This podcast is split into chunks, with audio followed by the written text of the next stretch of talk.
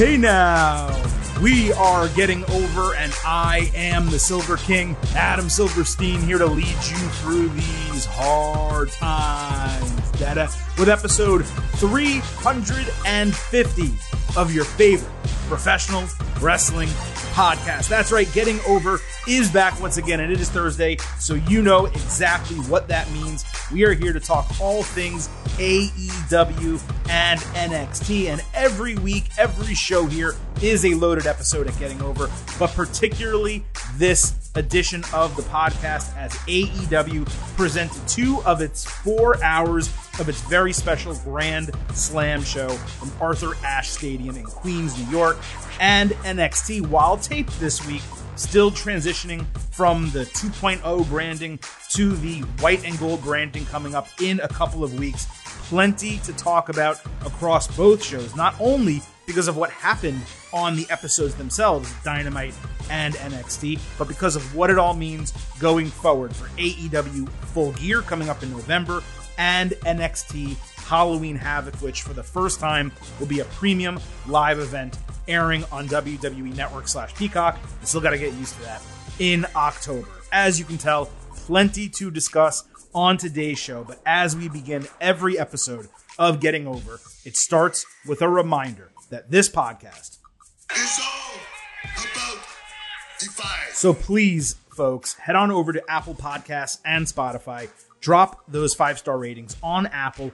Take a moment out of your damn life and leave a written review as well. Tell everyone why you love the show and why they should subscribe. The written reviews help us so much. And of course, every time we get a new 5-star written review on Apple Podcasts, we read it live here on the show. That's extra incentive for you to take a little bit of time and do it. We have not had a written review, new review, in a week or so. So, you know, if you've been putting it off, and I know Silver King reminds me every episode, I'll do it eventually. Do it now. We'll read it on Tuesday's show. Thank you very much. Also, please do not forget to follow us on Twitter at Getting Overcast. We tweet live during the shows, trying to add some comedy to it as well, with GIFs and videos and things like that. So, you know, on top of that, of course, we tweet live when new episodes are available. We cover wrestling news. We do everything that a wrestling Twitter account should do, hopefully. And I do see the numbers climbing up, but we're not where we want to be quite yet. So if you have Twitter, follow us at Getting Overcast. If you don't have Twitter, make one and then follow us at Getting Overcast. It's the best possible way for you guys to send in questions for the show, comments for the show. You can DM us. The DMs are open. You can tweet us. You can also email us. I don't really give our email address out that frequently. GettingOverPod@gmail.com. You can hit us up there as well with any questions, comments, or hey, if you have advertising inquiries, you can hit us up there too, and we'll advertise your product on the show. Anyway, that is not what we're here to talk about. We are here to discuss AEW and NXT. We are going to get to one and then the other. As always, we have timestamps in our episode description. So if you only care about AEW or you only care about NXT, you theoretically can jump around, but I hope that anyone listening to this show is listening all the way through, hearing what is happening across both brands, even if you don't happen to watch one of them on a weekly basis. This week, because of course it was a special show, we are going to go ahead and start with AEW Dynamite Grand Slam. And I just want to explain a little bit about how we're going to break this down. Obviously, the 2-hour Rampage, Grand Slam Rampage, whatever you want to call it, was taped. That, of course, is not airing until Friday. This is a Thursday show. So what I've decided to do is take every aspect from last Friday's Rampage that fit with Dynamite Grand Slam. We're discussing it on today's show. Everything that had to do more specifically and exclusively with things that are happening on Rampage Grand Slam, we are going to save until next week's show. Most of those are very minor notes because the build to the show happened very quickly, seemingly in some cases without much consideration. Just wanted to do a match, did a one-show storyline, threw it on the card. So we're going to do that to cut down on time on today's episode, but also to keep all of that analysis together because you may forget about some of our takes kind of leading into when we actually discuss what happens on that show. That does mean next week's episode is going to be a little bit extended. It's going to be 3 hours of AEW talk instead of 2, but I do think it'll all wrap itself up nicely. As far as Dynamite Grand Slam goes, no matter what you guys think about any individual episode of AEW TV or any given Grand Slam show, obviously there's only been two, last year and this year, what needs to be said about this particular event is their setup, AEW setup at Arthur Ashe Stadium. It's just outstanding. Everything from the set to the ramp going flat to the canvas, the lucite with the LEDs and the graphics on it, to the huge screens that are above the ring. Of course, that just comes with Arthur Ashe. It's a tennis setup. To how close the fans are to the action. It creates this unique, intimate wrestling show, yet it still feels like a big deal. It feels in many ways like a stadium show. And of course, adding to it all, New York wrestling fans are top-notch. AEW should really try to utilize many of the aspects of this particular setup as they can for regular pay-per-views. The Dynamite set that they use, it works well for weekly TV. You don't really need to tweak it that much. But this was far better than almost all, not all necessarily, but almost all of AEW's pay-per-view sets. It just felt like a big deal. The big screens were eye-catching. The darkness that surrounded them, the lights, the white and blue lights, everything about this just made it feel big. And I, again, it's a big feel in a small setting that is somehow bigger than it looks, but also smaller than it looks. It's a very odd to describe, but it's a very unique setting for professional wrestling. I'm glad that AEW had the foresight to kind of go do this. I'm shocked that after decades upon decades, WWE never thought to run a tennis stadium, let alone this one in particular. I know whenever WWE goes to New York, they want to do MSG, they want to do Barclays Center, especially now that that's built. But man, this has been there that whole time, and they could have done something really cool here as opposed to always going, I'm not saying necessarily to do a WrestleMania at Arthur Ashe Stadium, but really all they do is Madison Square Garden, Barclays, or they go to New Jersey. For the stadium there. I forget if it's still called MetLife Stadium or not, but whatever the hell that is, the Meadowlands. But they never did this. And it is shocking to me seeing how well it sets up for wrestling that they never actually took advantage of this. Great job by AEW doing that.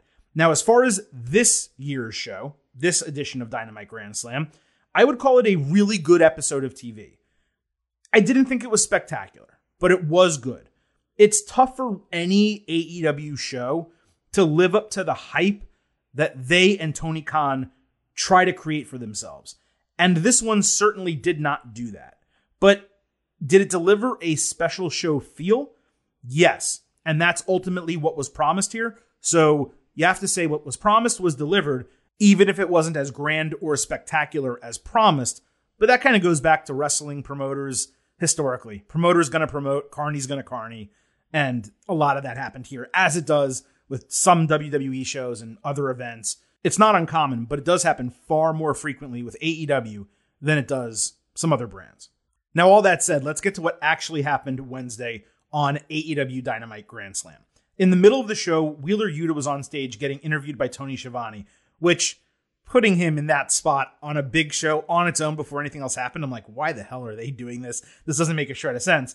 Until MJF interrupted. He got a huge pop before Yuta could even say a word. MJF again called himself the devil. He said he's a generational talent. He called Yuta mid, and Wheeler cut some really scripted or overly rehearsed promo about MJF getting engaged. He says fiance is smart and probably figured out he's spineless, so she'll just walk out on him and take his money. Really convoluted. MJF immediately shot back. He shit on his lack of charisma, which was straight up accurate. I don't necessarily love a heel going after a guy's weakness like that. We've talked about that before, but with Yuta, it is such a glaring weakness. It's really tough to ignore. So MJF shit on his lack of charisma. He said he came out to warn that the winner of the main event would lose the title to him. MJF then took personal shots at Brian Danielson, John Moxley, and William Regal. When he talked about Regal popping pills, Yuta shoved him. MJF shoved him back. Then he knocked Tony Schiavone down. Yuta caught him with a Fez press. Suddenly, out of nowhere, Morrissey started choking out Yuta. MJF hit him with the Dynamite Diamond Ring, which is apparently still a thing, and that ended the segment. Every aspect of this, except for Yuta, was fantastic. He is boring as sin. Even working with MJF could not give him some personality. Like, nothing rubbed off on him from kind of going toe-to-toe with MJF. MJF, of course, was pitch perfect the entire time. And this gave us a glimpse into what his relationship with the firm will look like both now and potentially soon if he does become champion. So I did think it was a strong segment, even though Yuta was just a punching bag the entire time, and he proved everything that the doubters already say about him, which is not really what you want to do in a segment like that. You want to try to protect him and keep him away from his glaring weaknesses instead of exposing them, which is what happened here. He was completely exposed. And as far as the diamond ring thing, this is consistent. I've said this the entirety of this show's existence. I don't get it. It's stupid. I don't know why he still wears it. And I mean, what is he going to, is it going to be up for grabs again? Like this December or end of this year, I think is when they normally do it. Just let him have the big ring on his hand and stop kind of mentioning what it is. It's very odd, and it's been odd since the beginning. But that said, let's get to the main event of the show, the AEW World Championship on the line. It was vacant. The finals of the Grand Slam Tournament of Champions. I know those are a lot of words. John Moxley against Brian Danielson. This was obviously the last match on the show. MJF sat in a suite with the casino chip in his lap with cameras constantly cutting to him. And when I say that, I don't mean like once every 5 minutes the cameras would show MJF in the suite. I'm talking about like 4 times a minute on average. Maybe more. I would love to go back and count. I don't know that I have the time to do it. Mox focused on Brian's injured left leg from last week. Danielson hit an avalanche backdrop, but Mox transitioned into the label lock. There was a spot where their legs were locked together, and they simultaneously stood on their heads. That was pretty cool. Brian locked in cattle mutilation, then tried hammer elbows. Mox hit his lariat. Brian then hit the psycho knee for a 2.5. Mox then came back with Seth Rollins' stomp, which I thought was very cool. And then a Death Rider on Danielson for a false finish. They got aggressive on the mat. Danielson stomped Mox, then rolled him into the label lock. Mox then hit Brian with Death Rider on that lucite ramp that I talked about. And Danielson's body rolled all the way down the ramp into the ring with Mox crawling after him for the pinfall attempt. It was another false finish. Mox got Brian in a chokehold. Danielson tried to rappel himself off the turnbuckles to kind of escape it. Mox was able to keep it locked in. He put his entire body weight on Brian's back for the knockout victory in 19 minutes. After the bell, William Regal came down, but AEW was running over, so it went off the air. Apparently, what we were supposed to see was Regal and Brian putting the strap on Mox, basically out of respect and because they're all in the same faction. So let's start with the MJF thing. I liked the concept of him sitting in a suite and lording over the match. But holy shit, did they cut to him far too much, to the point that it legitimately took away from the match. And seeing online reaction, I know plenty of people felt the same way. Now, teasing the viewer into thinking MJF could impact the main event, despite being far away, was really smart on its own. Having him lurking in the background for certain camera shots, or showing him 3 to 4 times total during the whole match, that's what you do. You could even have him at one point pretend to get bored and leave, and then he's gone, and then 2 minutes later he comes back or something like that. If you really wanted to amp up the anticipation and the potential ability for him to come down at the end of the match. But holy shit, every 30 seconds or less in some cases, it was horrendous production. It was one of the worst things from a production standpoint AEW has ever done. It basically told the viewer, this match and its result, it doesn't really matter that much because MJF is more important than the new champion. The match was basically an afterthought to MJF sitting in a suite. Yes, AEW, we saw him. We know he's there. The crowd knows he's there. Let's crown a new champion, and then we can kind of worry about that. And on top of that, there wasn't even a payoff to the entire thing. That's a really shitty concept creatively for a world championship match when you're already in a position where you're replacing someone who had to vacate the title in CM Punk. Now, in terms of the match itself, the wrestling was great. 2 of the best in the world putting on a technical barn burner. It was an A match, not an A+. So between 4.25 stars and 4.5, smart minds can disagree between those two numbers. But it was less than 20 minutes. If it had 5 or 10 minutes more, you're talking about maybe getting into that A+ territory, especially if you don't give us a million MJF camera cuts during the match and we're able to actually watch the entire match. Some of the spots in the match, two of them in particular, were killer. I already mentioned them. Brian eating the Death Rider on the ramp and then rolling into the ring momentum-wise, Mox crawling after him. And then the finish. Mox doing the one thing he can do, which is overpower Brian and choke him out. That way Danielson doesn't have to tap or get pinned again. That all worked really well. But it was no surprise, really, because they're extraordinarily good in the ring. They're very sound when it comes to wrestling. Now, as I said in our last show, Mox winning here was completely telegraphed by MJF's promo last week on Dynamite. And it was frustrating that we didn't even get to celebrate the title win as viewers because the show did run long. AEW continues to have a problem letting things breathe. It seemed like they intended to here. So I give them the benefit of the doubt. But even though that may have been the intention, it was another case of it not happening due to timing problems, which has been another long-term AEW issue. But you look at some of the other matches, notably the women's match, Toni Storm retaining the title. We'll get to that in a little bit. Some other things that happened. There wasn't really a chance for the result to breathe, and that is a long-term issue with AEW. Another thing we can talk about is Danielson, who really should have won the title here. We've already discussed all the reasons why. He has now lost 3 of his last 7 matches in AEW. All 3 of those people he lost to now have championships, and he does not, despite being the top guy on the roster who's never won a title and was an easy babyface replacement for Punk. Now, I'm going to assume there's a creative reason why they didn't go in the direction of strapping up Brian. And that could be potentially because his first title win is planned for a major event coming up in the future. But as of now, it is a little bit tough to see the forest through the trees. So while it's not what I would have booked, people can fairly have differing opinions on what they would do if they had the book and they were in charge. There was obviously nothing wrong with the decision to strap up Mox. He's now a 3-time champion. That's kind of come out of nowhere. And clearly the move eventually is to give MJF the title. The question now is how that transpires. Given there's another title challenger with a match coming up on October 13th, we will talk more about that next week because that happened on Rampage. It sure does seem like MJF is going to wait, most likely until Full Gear, if not longer.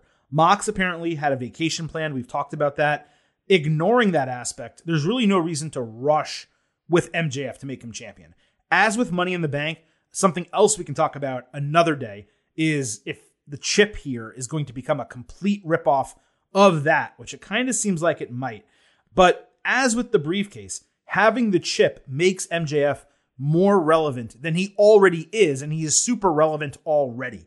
So there's just not a rush to make a move here unless Mox's vacation needs to start or they came up with a plan for that. But I also feel, how long of a vacation was this guy going to take? Can he really not potentially take 3 weeks off, come back, do a Dynamite, take another 3 weeks off? There is still the better part of 2 months until we get to Full Gear. So are they just going to have him keep it until then? And then MJF's going to beat him for the title there. And then Mox will take an extended vacation. That does play into the entire thing. But we don't know what they discussed, and we can't give our own thoughts and predictions around it because we don't know what Mox agreed to or what Tony Khan asked him to do regarding his vacation. So it kind of needs to be almost a non-topic going forward. But in this moment, given that it was a topic previously and he is now the champion, it certainly was something to discuss. So to wrap it up, main event, really good wrestling. Production, terrible, at least with the MJF part of it.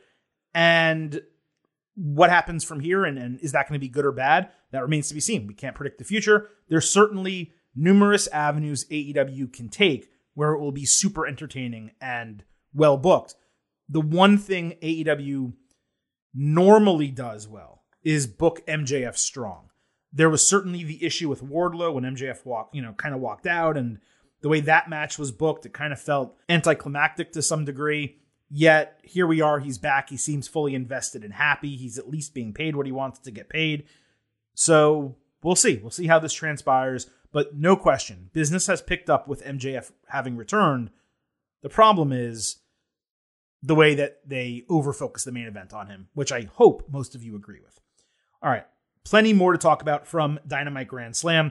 The interim women's championship match I alluded to and kind of already gave you the result. Toni Storm defending against Serena Deeb, Britt Baker, and Athena. They did a super duperplex with Athena as the base. Storm and Deeb did single leg crabs on the other two women simultaneously while trading slaps.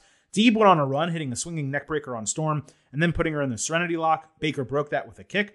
Athena had Baker on her back and caught Deeb running at her for the top dollar slam spot that we saw from SmackDown last Friday. The spot of the match was Storm bouncing off the ropes over Athena's back, only to get caught with like a one-leg code breaker. Baker somehow broke her nose and started gushing blood. Storm hit the tornado DDT on Athena and then countered Baker's pinning combination into another pinning combination to get the win in 10 minutes. Baker attacked 15 seconds after the bell. This is what we're talking about, not letting stuff breathe. When Jamie Hayter ran down, she again chose not to turn on Baker. Instead, she attacked Storm. Second time in a row that's happened. Deeb joined the beatdown. Baker smeared blood on her stomach and stomped Athena. It was in this moment I was like, did Baker break her nose on purpose so that she could do the blood spot again? Like, I know she didn't. I'm being facetious. But it was like, oh, isn't that convenient that the nose is bleeding again? And here she is. She tried to stare into the camera and they actually didn't cut to her, which I thought was interesting. She tried to do that spot again. She smeared it on herself again. It just felt repetitive. And I was curious, like, I know it wasn't planned. I know there's like a 90% chance it wasn't, but there's that 10% of me that is kind of gnawing and wondering if it was.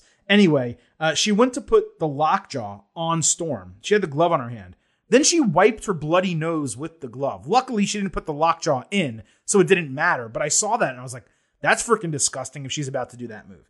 Suddenly, as she's about to put the lockjaw in, Saraya, Paige from WWE, debuts. She walks down to the ring like calmly and slowly, and the rest of the women just clear out. There's a really strong pop for her. She mouthed, "This is my house," a couple times, but nothing physical happened. She wasn't overly expressive with her movements. She didn't like, you know, in WWE as Paige, "This is my house." She's like swinging her arms and like screaming and doing all that. She didn't really do any of that. It was kind of toned down. But then Storm and Athena went back inside. She hugged them and the segment ended. So first, the match. The match was fine. It was a B. So 3.25, 3.5 stars, maybe 3.5. There were a couple good spots, but there was zero story. And the finish was incredibly anticlimactic. Given Storm is the interim champion making a defense, why can't you just have her hit a finisher and pin someone? I mean, Athena just lost to Jade Cargill. Have her pin her. Let her beat Serena Deeb. Like, what is the point of having her just catch Britt Baker in a pinning combination? That was super annoying. The whole thing was weak in general, but it was done, the match and the setup, simply for Saraya's debut. So look, about that. If she is legitimately cleared by multiple independent doctors and there is no serious risk in her returning to wrestling, fantastic. But man, I am just always wary of someone's condition if WWE doesn't clear them. I am not suggesting that AEW is throwing caution to the wind or purposely risking someone's health. But it is curious how there seems to be a trend when it comes to certain people not being cleared for one reason or another by WWE, yet showing up in AEW. The way AEW doesn't stop matches when it does seem like perhaps they should be stopped because one thing or another happens. There have now been multiple cases of in-match concussions and the match is just continuing. Certain wrestlers not being careful and doing very dangerous spots and not getting taken off TV or being told they need to change and similar things happening in the future. There just does seem to be a trend. Again, I'm not being accusatory. It's just, how do you ignore that, right? What's interesting is Saraya showed zero urgency getting to the ring when the setup was her coming out to save a beatdown. Yet, nothing physical happened, despite a clear 3-on-1 advantage the heels would have had on her. So I do wonder about her situation and the actual plans for her. You know, we're probably going to get we'll hear from Saraya on Dynamite, booking or something like that to pop a rating next Wednesday. And they should do that. I'm not saying they shouldn't, but maybe at that juncture, she will explain why she's there and what her goals are. But the way she was kind of standing out there with her chin out, looking over everyone, it kind of gave me almost women's division general manager type of vibes. And I could see that working if they put her in that spot. But it would also be AEW admitting fault about something, which is something they never, ever do. One thing people do forget, Saraya's only 30. She's 5 years younger than Becky Lynch and Charlotte Flair. She's the same age as Sasha Banks. So if she is legitimately okay to wrestle and she is legitimately cleared with no bullshit, she could have a full second half of her in-ring career now in AEW. I'm a huge Paige fan from back in the day. I don't know if you guys knew that or remembered it from other shows that I talked on. And if that's the case, if she's cleared, fantastic. But we saw what happened last time she was cleared to return to the ring and very quickly had to retire again after that. So I'm cautiously hopeful and cautiously optimistic, but also legitimately concerned for her. And I hope those two things don't get conflated because they are separate thoughts that just happen to go side by side. Now, beyond Saraya for a moment, this booking absolutely killed Jamie Hayter's momentum. Literally threw ice water on all the positive heat that she had generated from the crowd. The number one things fans wanted right now, number one thing that fans wanted right now in the women's division was Hayter turning on Baker and them feuding away from the title. And yet, here they are, right back together, seemingly for no reason, unless they're doing a six-woman tag. But even then, what comes after that? Like, even if they bubble Hayter up again, the key moment is now lost. That, to me, was completely indefensible booking. Two more things before we move on. Adding Saraya is awesome. She obviously enhances the division. But the problem with women's wrestling in AEW is not talent, but booking. It never has been talent. There was a period of time where the division did need to get enhanced. It got enhanced. That was a year and a half ago. We're way beyond that at this point, and it's great that some names here and there keep getting added, but the division hasn't changed. If she raises the rent like she did in WWE for their women's revolution, it could be incredible.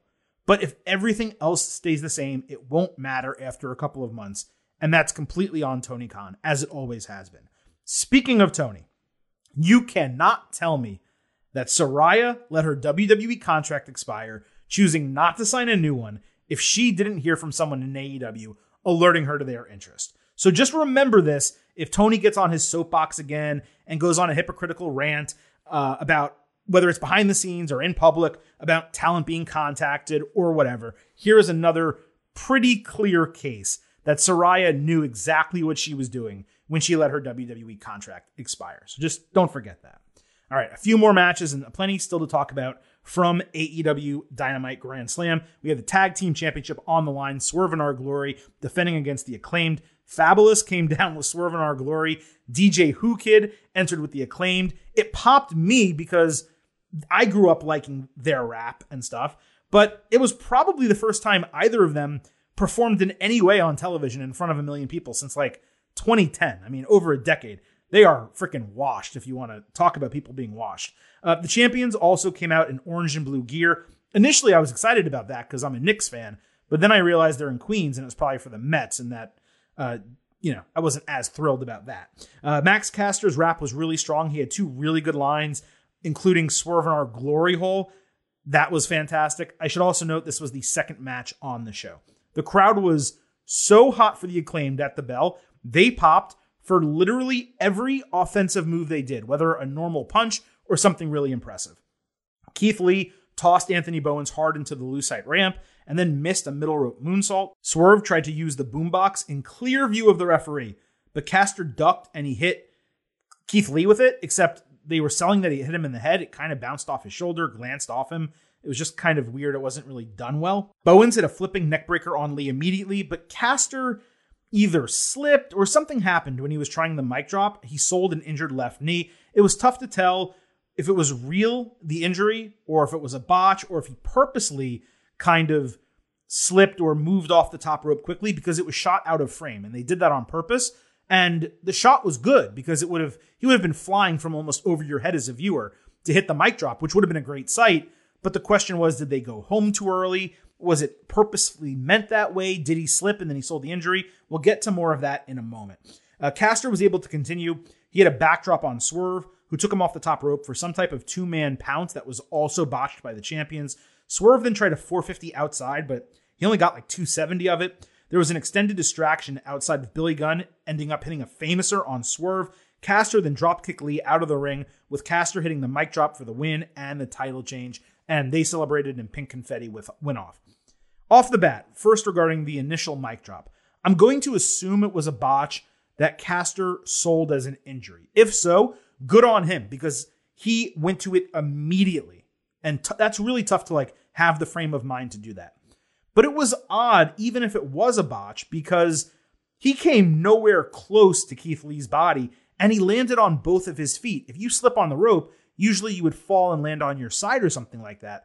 But he landed on both of his feet. So if someone was there, maybe you could contextualize it a little bit more. There was a different camera angle, but it was really tough to tell for me. Maybe potentially there was a match timing problem and he had to delay things, but the finish with Billy Gunn seemed totally planned. So I can't imagine that that was the case. What did happen though in that moment is it took a lot of air out of the match, and the flow from there onward didn't really recover. The wrestling was pretty sloppy the entire time, from the boombox spot to the pounce. Everything just felt like one pace off. So I went 3 stars B- for this because it came nowhere close to living up to their all-out match. Literally different stratospheres of wrestling when you compare the two. But this match wasn't really about the wrestling. This was about the moment of the Acclaimed going over and winning the titles. And at the end, that part of it delivered.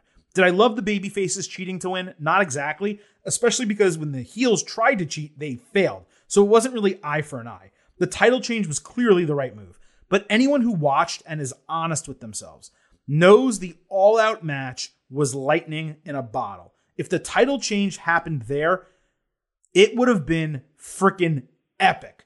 This wasn't epic. It was just a really good moment for a team that people like. This was a better reflection of their ability, this match, than what we got at All Out. I believe that All Out match was an outlier, and that is not to denigrate them or say that they're not a good tag team or they're not deserving of the titles. They are. They're super over. And if a tag team gets that over, you got to strap them up. And AEW and Tony Khan, they did the right move doing that. But I think this match was a better representation of their in-ring ability than the all-out match was. The all-out match was basically their ceiling, whereas this is like an average match of what you normally get from the Acclaimed, which is fine and good, but not great, like you would get with FTR, or even though I'm not a fan, the Young Bucks or the Usos or something like that. A good tag team that is over like Rover right now, and good for them getting strapped up. Now, will the Acclaimed have a long title reign? Probably not. I could see them dropping the straps quickly at Full Gear in November, but this was the right thing for AEW. It was the right thing for the tag team division right now. And I do hope that we get a Swerve Keith Lee feud coming out of this, because that would be baller as well. So again, tremendous moment in the post-match. The wrestling left a lot to be desired. And that's actually a big surprise, again, because the all-out match was so good. Now, after the match, FTR was backstage putting over both teams. They said they finally want to get their AEW title shot after being number 1 in the rankings for 7 months. By the way, I should note, AEW has stopped creating new rankings. At least they did for a few weeks. And that's interesting because of reasons like this. And also the women's matches that we talked about, how people who weren't ranked got shots, while other ones didn't, blah, blah, blah. Anyway, as soon as FTR said that, Gun Club stepped up to make fun of them. They also did insulting takes of their name, and that was it. So they acknowledged that they're long-deserving contenders, but immediately went away for it into a different feud. There's plenty of time until Full Gear. As long as they get their title match between now and Full Gear, that'll be a positive thing. The Ring of Honor Championship was on the line. Claudio Castagnoli defending against Chris Jericho. You may say, Silver King, I don't remember you talking about that last week. Well, that's correct, because on Rampage, Claudio came out with Yuta saying the Ring of Honor title represented honor, while Blackpool Combat Club represented excellence. Chris Jericho interrupted, coming out of the commentary booth, wanting to add the ROH title to his list of 7 world championships. Let's not forget that this is not really a world championship, but credit to AEW for trying to make it feel important. So Jericho said that, and that is why we got this match. Jericho hit Claudio with a superplex off the ring apron early. The thud was really loud. I should also mention this opened the show. Jericho countered an avalanche powerbomb into a hurricanrana. Claudio countered a codebreaker into a pop-up European uppercut. Claudio's sharpshooter didn't work. Jericho tried a low blow. Claudio caught him for a Liger bomb. Jericho then countered a springboard move into a codebreaker, but Claudio escaped walls of Jericho. Claudio did the swing, about 20 rotations, I would say. Jericho grabbed the bat, but Claudio caught it as he tried to swing. I saw some people saying this should be a disqualification. Claudio catching it, I'm okay with the referee using her discretion there. They did slightly botch a spot with the referee. Jericho then hit Claudio with a low blow and the Judas effect for the 1-2-3 to become ROH champion in 15 minutes. JAS celebrated on the ramp afterwards, but Daniel Garcia kind of stood in the background. He was reluctant to join in because guess what? Jericho cheated once again. This was a good match, and it was the right choice to open the show. I went 3.75 stars and a B+ because the finish was horrendous, and the Judas effect just looks awful. It gets worse every single time he uses it as a finisher. In terms of the booking, at first, it felt like an unnecessary title change, and it felt like it was done simply because of the event. They wanted a big pop. They wanted Chris Jericho going over to tell people who may be casual fans watching, Chris Jericho is now a champion. And the fact that the title change came after a literal half-week build was frustrating as hell, especially given AEW could have built a longer story here between Jericho and Claudio, given the blood and guts finish, their time in WWE. There's so many different things that they could have done, and they just didn't do it. Now, I did think through it a little bit because there was plenty of time between the end of Dynamite and this show. And there are two ways that making this title change could work. If one or both happen, I'm going to be okay with it. The first is if ROH is about to get a media rights deal. Then it would make sense to put Jericho as champion for publicity, name recognition, all that type of stuff. But that remains to be seen.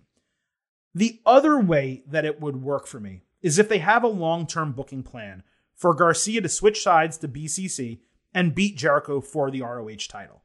The problem there is Garcia's already the pure champion. Also, he doesn't really seem ready to carry a top title in a promotion, even if it's not really a world championship. The other thing that they could potentially do is realize that Ring of Honor has too many titles, especially for a brand that doesn't have a show, and they could unify the titles. And perhaps that's a way that they could do this where Garcia, pure champion, Jericho, ROH champion. They fight. Garcia comes away with both straps. He keeps the title for a while and eventually loses it. The other thing that people could say is that by putting the strap on Jericho, it elevates the title because now he will be talking about it alongside his WWF, WWE, WCW, and AEW world titles. The problem is the title really doesn't deserve that level of prestige. And I don't know that putting it on Jericho will actually accomplish anything, given the AEW championship is within the company, and AEW constantly says, this is the number one title in the entire industry. Well, if that's the case, ROH certainly is not number two, and it's certainly not three or four, which means it's just nowhere near a world title. But again, this did kind of feel like a title change just for the moment on a special show. It's also frustrating to see Claudio's first ever reign with a top title. AEW's calling it a world title. I'm not. It's still a top title. For his first ever reign with that type of strap, for it to end after 2 months in a match that, again, had a half week of build. Not to mention, it continues the never-ending BCC JAS stuff that should have stopped months ago. So again, good match, the right show opener, but the way Jericho is booked by AEW is frustrating as hell. The guy is one of the oldest people on the roster, and he is almost never at the losing end of anything, be it a long-term story, a major match. He almost never loses the big one. And here's another example of him winning it, coming at Claudio's expense. We also had an All-Atlantic Championship match, Pac defending against Orange Cassidy. Pac was going for the Black Arrow, and Orange literally just stuck both legs up in the air from his back to frustrate him. I thought that was kind of funny. Orange countered for Stun Dog Millionaire, a diving DDT, and a tornado DDT. Pac sold it like absolute death. It may have been the best sell of the entire show, him off the tornado DDT. Then there was some kind of like botched throw. Orange countered the Brutalizer into a failed pinning combination before hitting Orange Punch. Pac then grabbed a ring bell hammer, the thing that they used to hit the bell, and he punched Orange in the face with it outside, almost like from a headlock type of grip. The referee was looking. I will say Pac hid the shot well enough that it was legitimate in kayfabe that the referee potentially didn't see it. But then they just rolled into the ring, and Pac just pinned him to retain the title in less than 10 minutes. After the bell, the referee seemed to know something was up because Orange was knocked out cold from the punch. But this was also strange because Death Triangle is a babyface group, and I know Pac is the bastard, and I know he hates Orange Cassidy, but this was very much a heel move for what is currently a babyface. So that was a little bit strange. Good moves in a couple spots, a very disappointing match, and it was the third straight match on Dynamite that ended using cheating heavily as part of the finish and the match decision. I went 2.75 stars and a C+. Truly shocked that I gave this match that grade, but it is what it is. Now, we do have a couple things to talk about from Rampage. One of them does kind of impact Rampage Grand Slam, but a lot happened, so I wanted to get out of the way. The other two didn't impact it at all. First, Darby Allin fought Matt Hardy. Matt hit two side effects. Darby countered Twist of Fate into a backslide and hit a Scorpion Death Drop. Hardy came back with a Razor's Edge style Liger Bomb. It was really cool, but he did miss a moonsault. Darby then hit a Code Red and Last Supper for the win. They fist bumped after the bell. This actually really exceeded my expectations. It was probably the best Matt has looked and best he has moved in a long time. Obviously the right winner with the young guy going over. After Darby walked backstage, the lights went out and Brody King appeared in the ring to level Hardy with a lariat while Julia Hart stood in the corner. Brody called out Darby and Sting, saying they cut the head off the snake, but there's plenty of venom left in the fangs. He challenged them to a no disqualification match for Grand Slam Rampage. The lights went out and they were gone. Commentary said the challenge was accepted, even though Darby and Sting didn't say anything. Normally, I would criticize the immediate rematch booking because AEW claims to not do that, despite it happening all the time. But in this case, House of Black does need to be reestablished without Malachi Black. King cutting the promo was key to that. I'd probably book them to win that match also. Regarding Malachi Black, he did post something extensive on social media. I did tweet about it, so you can kind of read the tweet, which is a better summation. But long story short, he did confirm that he asked AEW for his release. He also said he was going to take the next couple of months off for like a mental health break. That's a very shorthand Cliff Notes version of the entire thing. Now, in reading his note, it didn't come across to me as if AEW had definitely released him. However, Dave Meltzer, I believe it was, said that he indeed had been released. So I'm kind of curious to see if he was released or if he was given a sabbatical, what exactly the situation was. There was another report that Malachi Black did tell Tony Khan he wanted to go back to WWE. Perhaps he is released, but there's an extended period of time where AEW is going to pay him, but not have him show up on WWE TV. It's not a no-compete clause. WWE also does not have a no-compete clause. They just have periods of time, 90 days for the main roster, I believe 60 days for NXT, or maybe 30 days actually for NXT, where you just will continue to get paid and you're not technically released yet, but you're being informed that you will be dismissed. So, you know, we will see exactly what Malachi Black's situation is, but he's at least not going to be wrestling for a, good period of time, and potentially received his release from AEW. We will find out if that is indeed the case. Also on Rampage, Penelope Ford fought Willow Nightingale. Penelope had a new look with red lace on her gear and pink circles around her eyes. Ford had a great move where she bridged her body, flipped back up, and then hit a cutter. Willow pounced her into the ropes after Penelope missed a high-risk move. Ford then hit a pump kick, inverted Russian leg sweep, and Indian lock for the win in 9 minutes. This was maybe the best she has looked in the ring, I don't know, ever. Super fluid. You could tell she was really confident. It's great to see her improving. I can now see her as a potential contender in this division, where previously I just didn't. She was great here, and you can never tell with AEW women's booking, but I'm very optimistic about her future now in terms of in-ring. Also on Rampage, Ethan Page fought Danhausen. Page won with Ego's Edge and a squash, and really that was it. That's all it needed to be. So as I said, we will discuss everything else that happened on Rampage next week when we give you our AEW Rampage Grand Slam analysis along with our AEW Dynamite analysis and NXT, all coming next week. We're not going to do a special show on Friday unless something crazy happens on SmackDown. Maybe there will be a reason to do it. Still, the Silver King is not going to be able to watch either show live. So to miss them live and then watch 4 hours of wrestling and then do a podcast, you're already talking about, you know, the next day, Saturday, and I'm not going to publish a show on Saturday. So most likely we will talk about all the extra Rampage stuff next week on our AEW NXT show. Speaking of NXT, let's go ahead and move into that. Now, starting this week, we got the first of two taped episodes. It was also the on-screen debut of the white and gold logo, which took the place of the multicolored logo above the ring. But as I suspected when we discussed the branding change last week, the graphics packages were a total mix of old 2.0 and white and gold. It looked super odd. The new logo was used with the multicolored background in a lot of spots. It clashed really bad when they did that. Some of the graphics still use the 2.0 logo for no reason I could determine. I'm sure everything is going to get refreshed in 2 weeks when everything debuts with the new live episode, is my assumption. But NXT should have just left the 2.0 logo and just put in 2 weeks at the bottom of that initial promo package, because then everyone could have been looking forward to it, and that new show would have had a lot of built-up anticipation, and maybe they could build a really strong card for it. Instead, it's just a mishmash this week. It probably will be next week as well.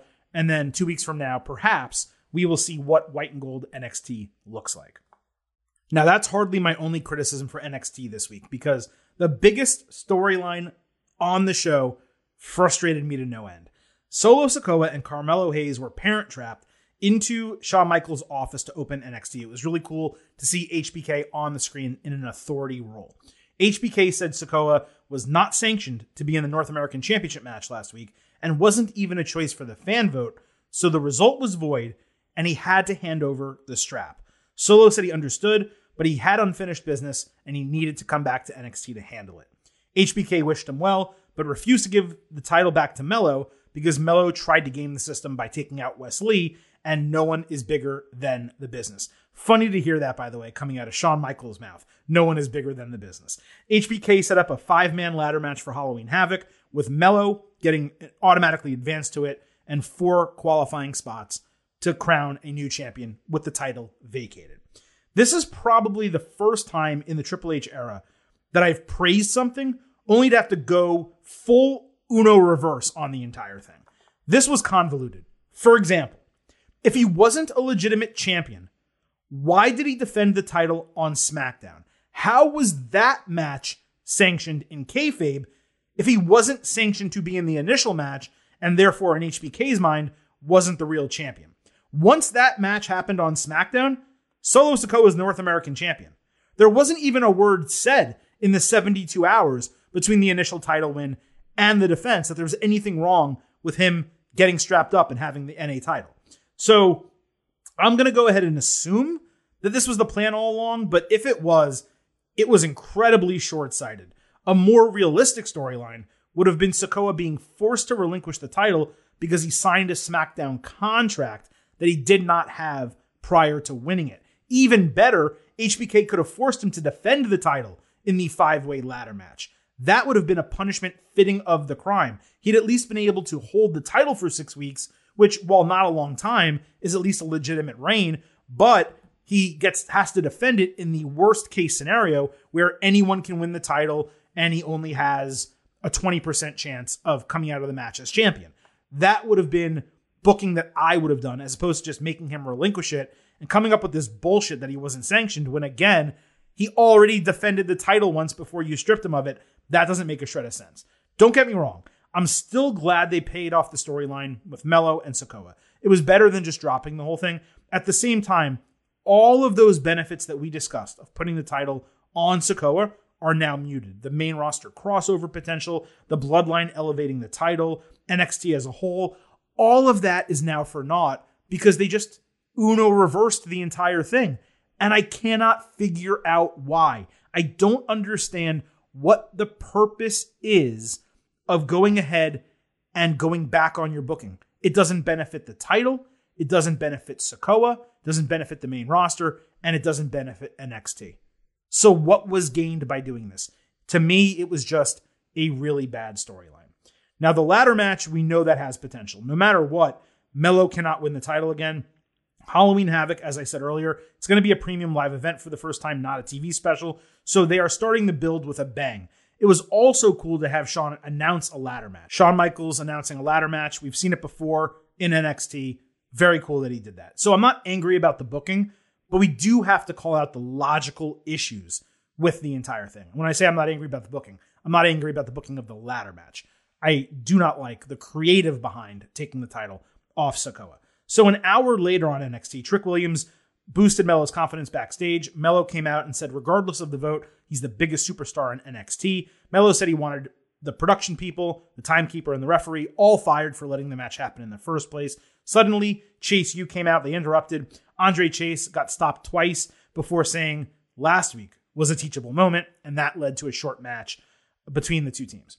So we had Melo and Trick against Chase U. Chase got the hot tag, hit an inverted atomic drop on Trick. Melo hit a huge pump kick and went for the springboard lariat. Chase ducked and hit Melo with his teachable moment pinning combination for the upset victory in 4 minutes and 30 seconds. The crowd went absolutely wild, and the guys ran into the student section for a celebration. It was an absolute blast to see. Really good spot for Melo to take a loss, given I'm sure he's probably going to come back next week and beat him clean one-on-one or something like that.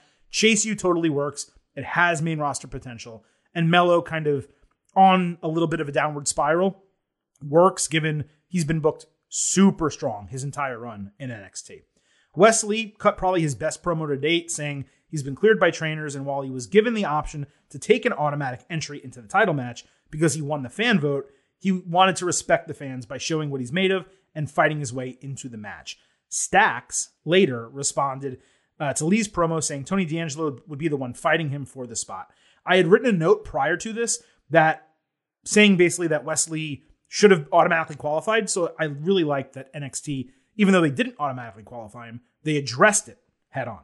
Oro Mensah's vignette repeated from last week. Again, this is the former Oliver Carter from NXT UK. Backstage, he was informed that his match with Grayson Waller was a qualifier for the ladder match. He explained Oro means gold, and he's from Ghana, the country of gold, hence the name. So now the name makes more sense.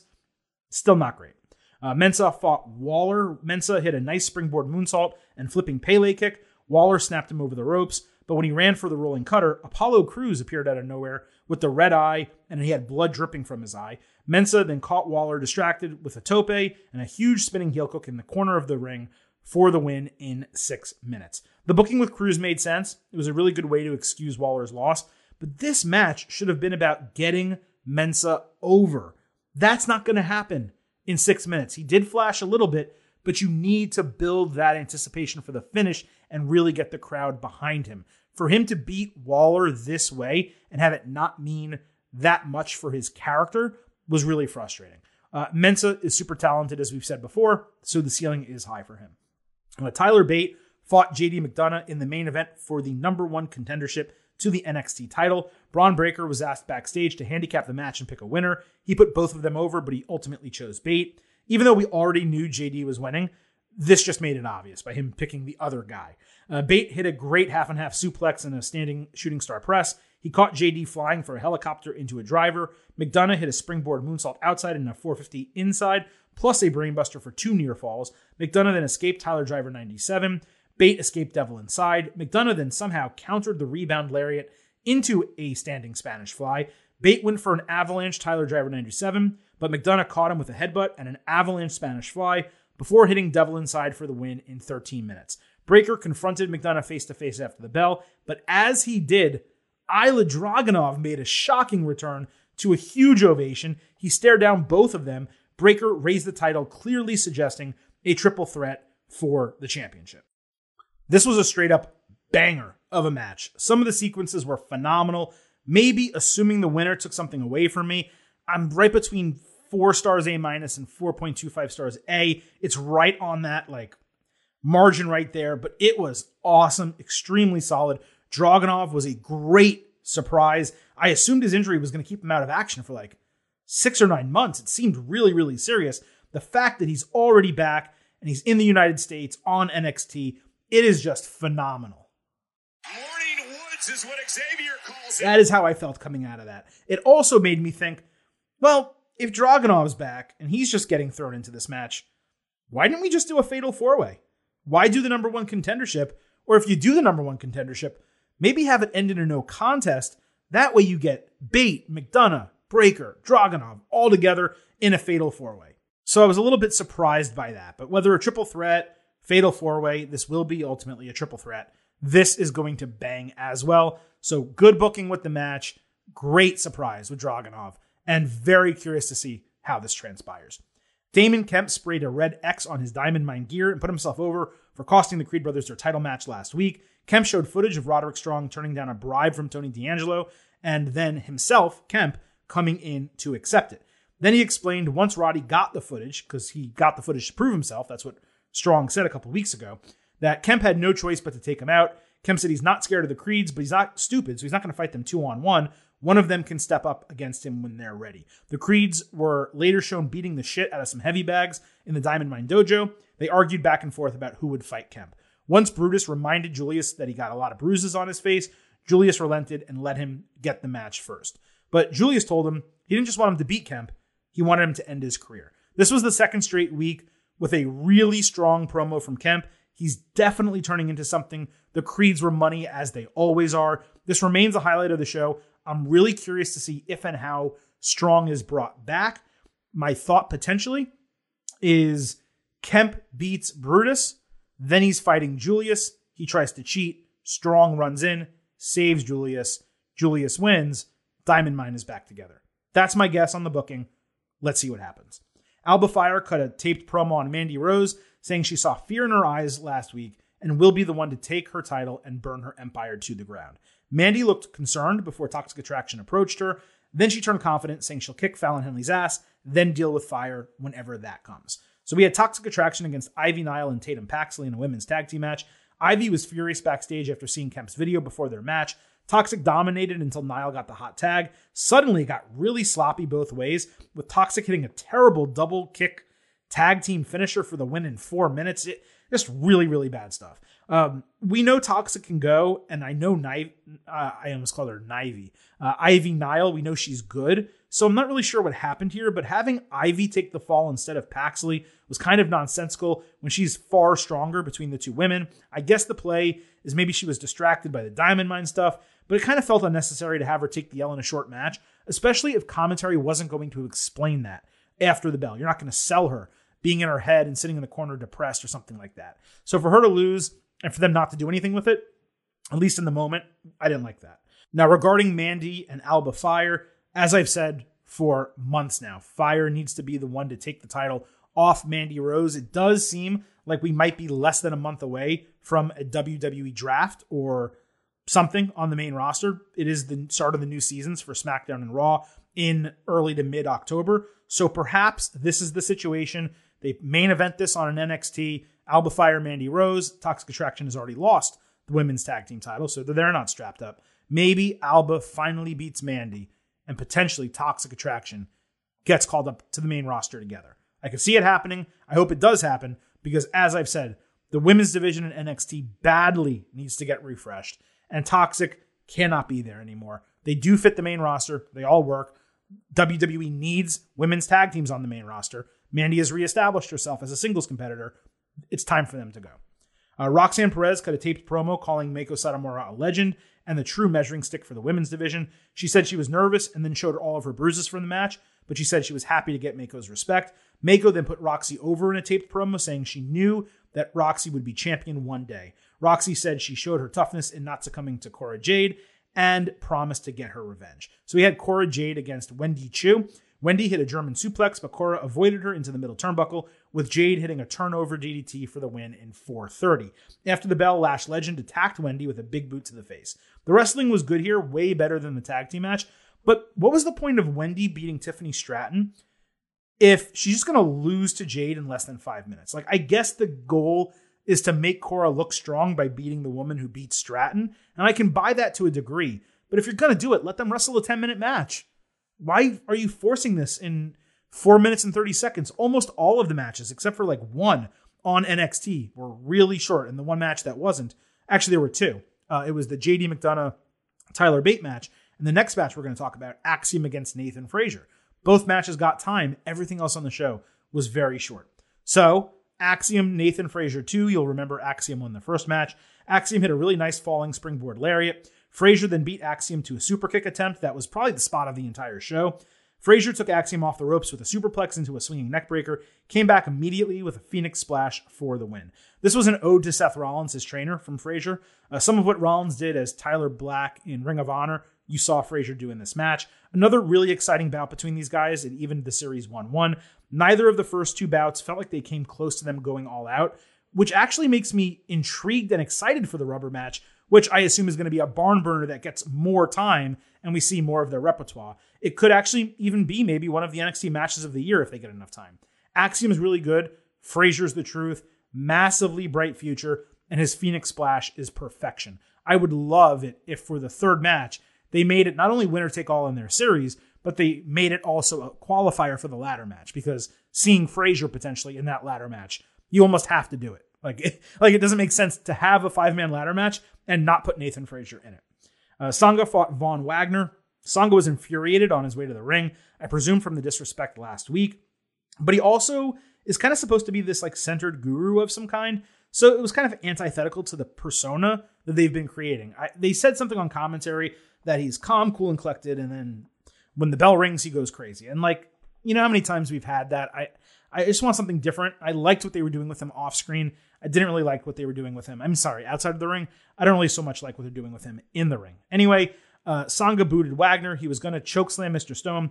Wagner then threw him into the post and steel steps before hitting a boot inside and powering him into a fireman's carry toss slam for the win in 3 minutes.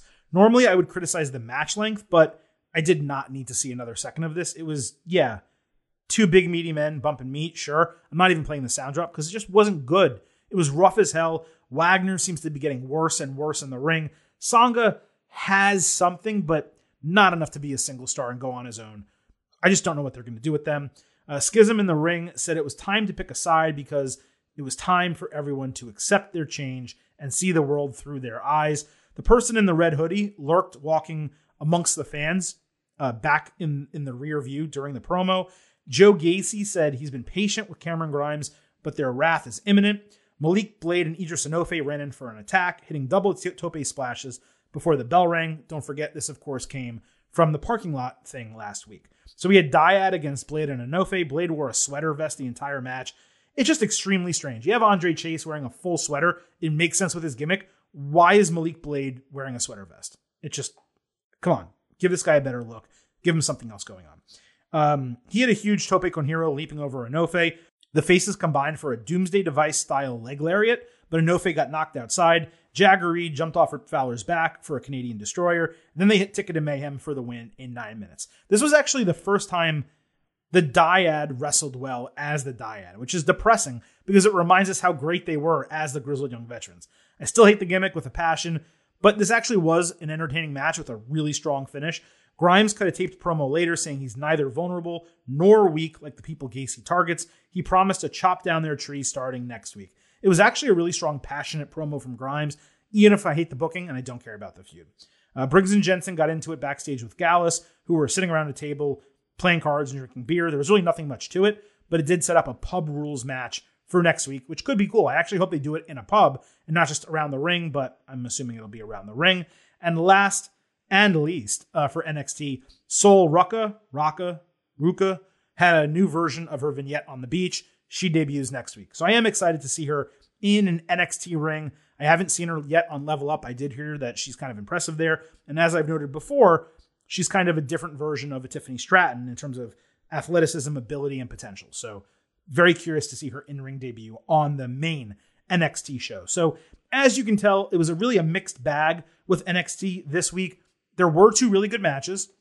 There was a storyline in Diamond Mine that developed well that I was interested in. Certainly, there was a big return in Isla Dragunov. At the same time, the booking of the North American Championship picture, despite the fact that it's going to lead to a very good match, the booking of it, very convoluted. And a lot of the matches were super short, including both women's matches.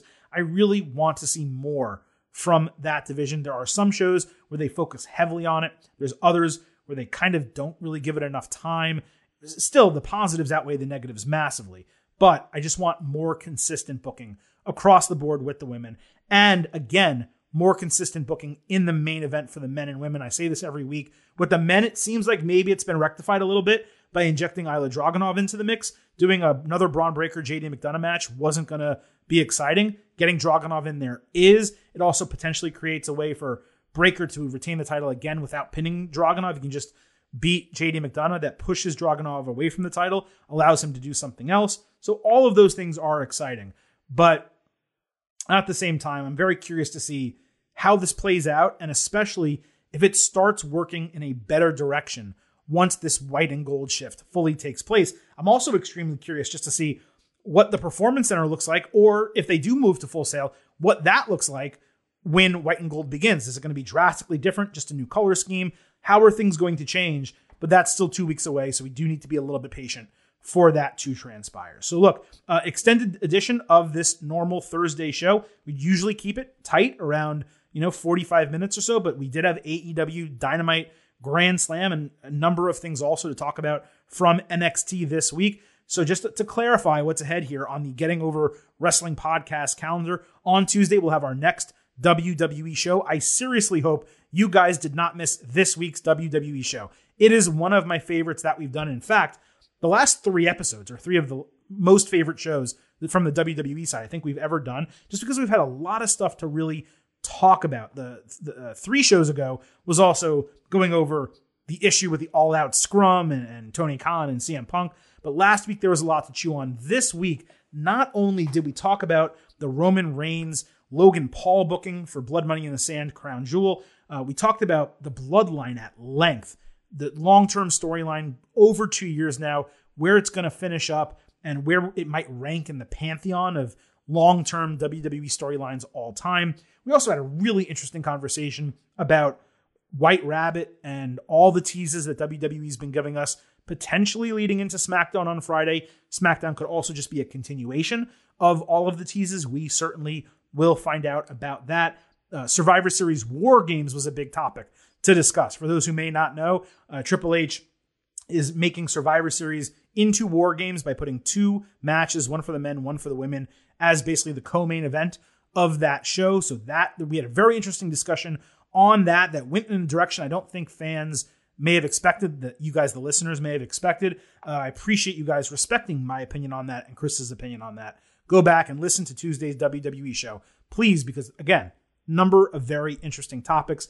1 week from now, same bat time, same bat channel, we will be back with our next AEW and NXT show. We will cover AEW Rampage Grand Slam, as well as AEW Dynamite, and the final taped NXT show, presumably before the full-on debut of NXT White and Gold, or whatever the hell that is going to end up being called, or just the return of NXT and the departure of quote-unquote 2.0. That is coming next week here on the Getting Over Wrestling podcast. Thank you all once again for listening. I would be remiss if I ended the show without reminding you that the Getting Over Wrestling podcast is on.